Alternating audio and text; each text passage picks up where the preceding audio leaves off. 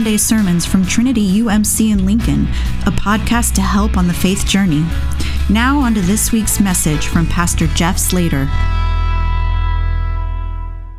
When you read a book, do you ever flip to the end and read the last line? Now, I know we're in the age of Kindles now, and I've actually moved most of my reading to a Kindle. Uh, I uh, am only a little ashamed to say I have two Kindles.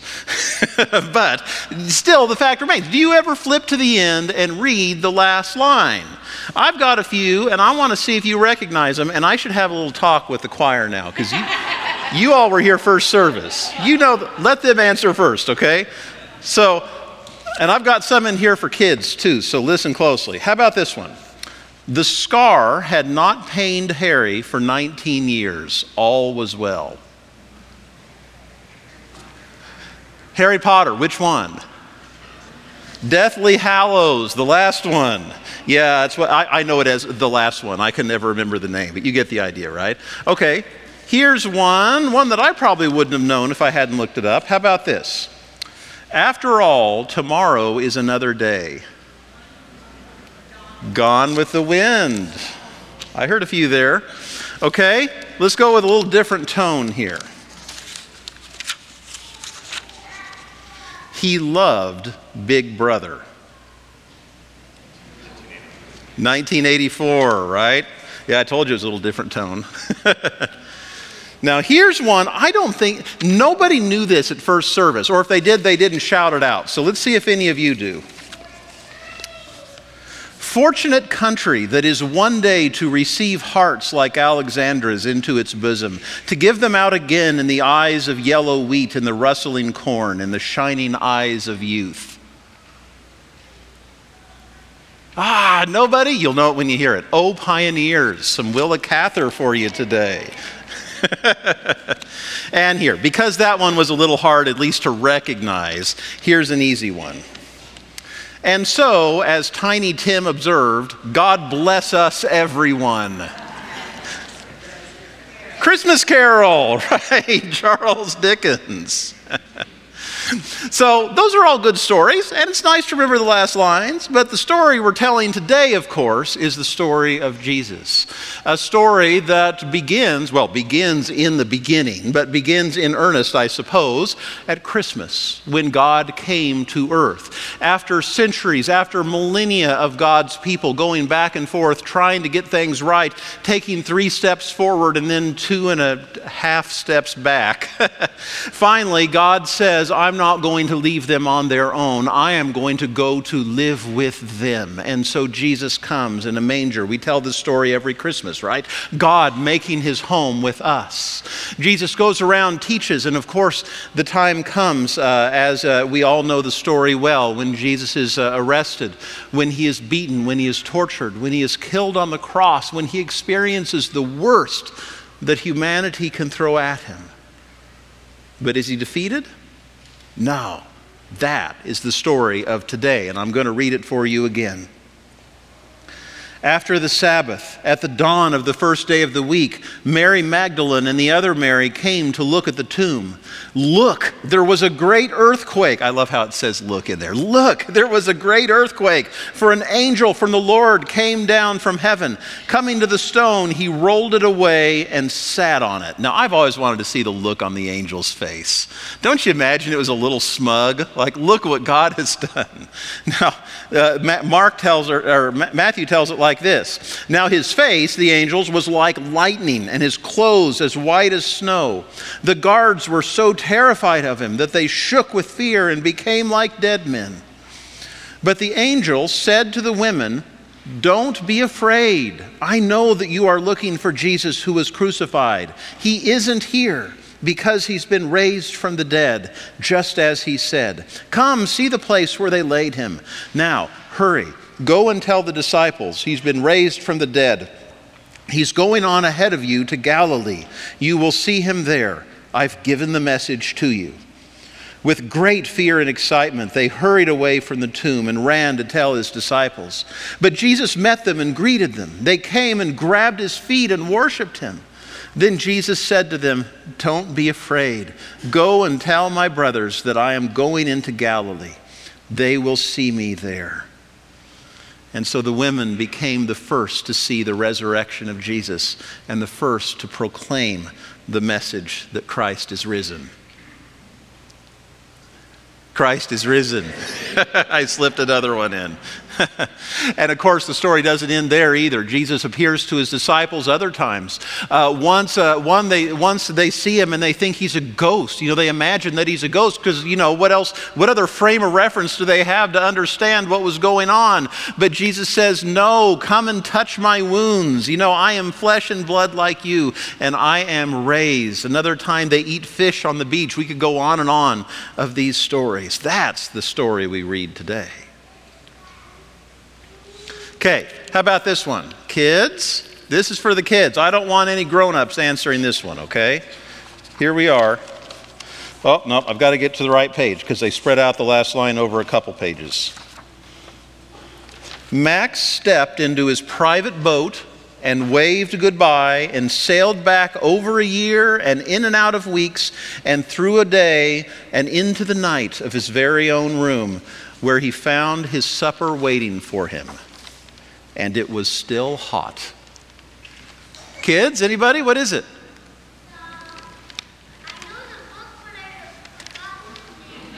Where the wild things are.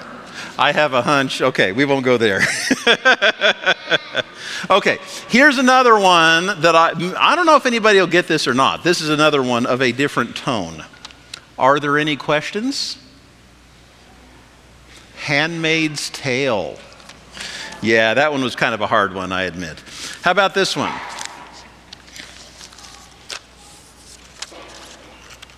And oh, Aunt Em, I'm so glad to be home again. I haven't heard it yet. The Wonderful Wizard of Oz. They heard it last service. that one was kind of a trick question, wasn't it? How about this one? Very few castaways can claim to have survived so long at sea as Mr. Patel, and none in the company of an adult Bengal tiger. Life of Pi, and if you haven't read it yet, spoiler alert, right? you know, I think the biggest theological heresy of our time is the idea that God has given up on earth. And you hear it in a lot of ways. You know, like for instance, the idea of the rapture that uh, a, lot of, uh, a lot of Christians, whom I respect and love and would love to have a conversation with, believe in so dearly. Uh, I, I, just don't see it. I just don't see. Uh, p- part of it implies that God has given up on the earth and we're all going to get whisked away. Uh, when you believe that sort of thing, first of all, wh- why bother caring for the earth if we're about to leave it? It goes to some bad places, right? Even, even a theology that a lot of us have, this heaven when you die theology theology. Now, that's not wrong. I'm not knocking it, but it's also incomplete because it misses what God is still doing in the world. You know, I don't listen to a lot of bluegrass, but every now and then I get on a little bluegrass kick. And one of the things you hear a lot in bluegrass music is this idea that we're strangers in this world. I don't buy that either because we see even in the book of Genesis that God made us as part of the world and made us caretakers of the earth. No, we're not strangers here. This is where we're made to be. And what we see in Jesus is not God giving up on the world. No, what we see in Jesus is God pouring into this world. We see Jesus coming at Christmas to live with us, to be with us. We see Jesus teaching us, of course, and then on Good Friday, he even absorbs the worst that this world has to offer. And on Easter morning, transforms it into something new. And so, God not only came to the world, he came back to the world on Easter and said that he would continue to come back. And he said that the earth is not only our home, but it's God's home too. And do you see what that means? Do you see what it means when you truly begin to believe that God is truly transforming this world?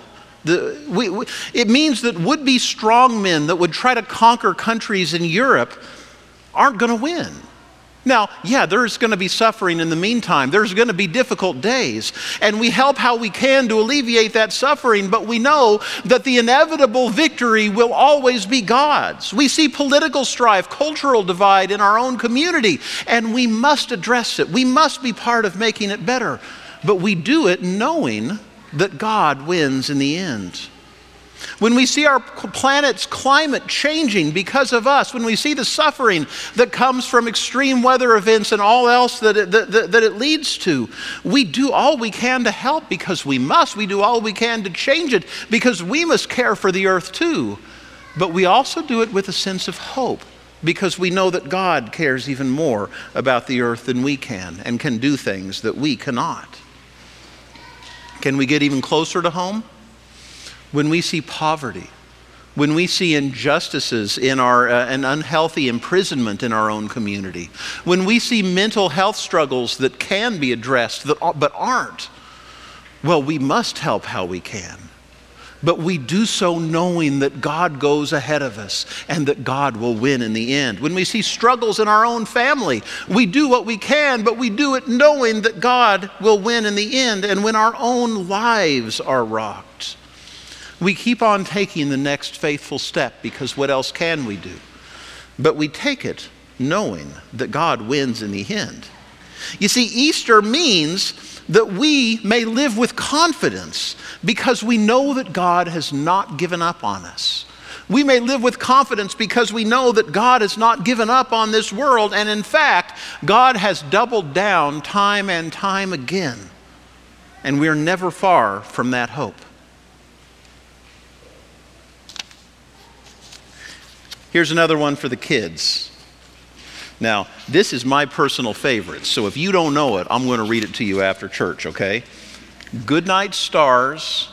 Good night, air. Good night, noises everywhere. Good night, moon. Yeah, a bunch of you got that one. How about this? Oh, my girls, however long you may live, I, ca- I never can wish you a greater happiness than this. Little Women. And one last one here. This book's got a bunch of uh, appendices, so I have to do the bookmark carefully. Sam drew a deep breath. Well, I'm back, he said. Nobody? I'm going to have to read this one to you too. Lord of the Rings, specifically Return of the King, the last one at the end of the great adventure. Now, are you ready for this? Are you ready for what I'm about to say?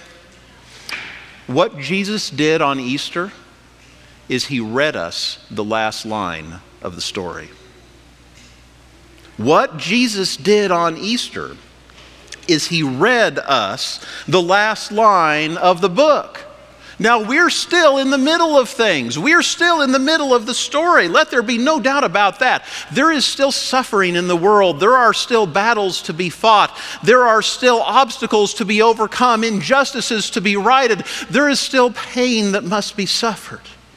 These things need our attention. We cannot just stand and watch when we have the power to help things move forward. But let us never forget that we know how the story ends because on Easter we saw a taste of what God is bringing into the world. We saw a vision not only of what could be, but a vision of what will be. We saw a glimpse of the last line of this book.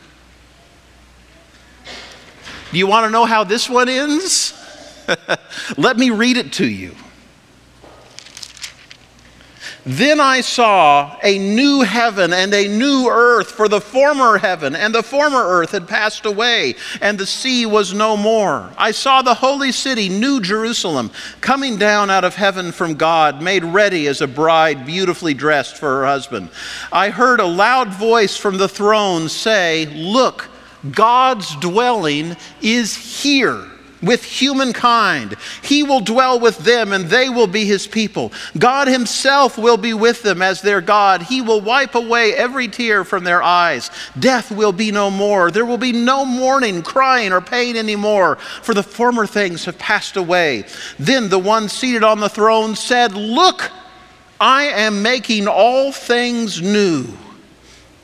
That is what we saw in Jesus on Easter morning. That is what we see, present tense, in Jesus on Easter morning. We see the first glimpse of the new creation that God is making in our midst. And so, even as we walk in the middle of Act 4 or whatever this is, even as we walk in the midst of the strife, we know how the story ends.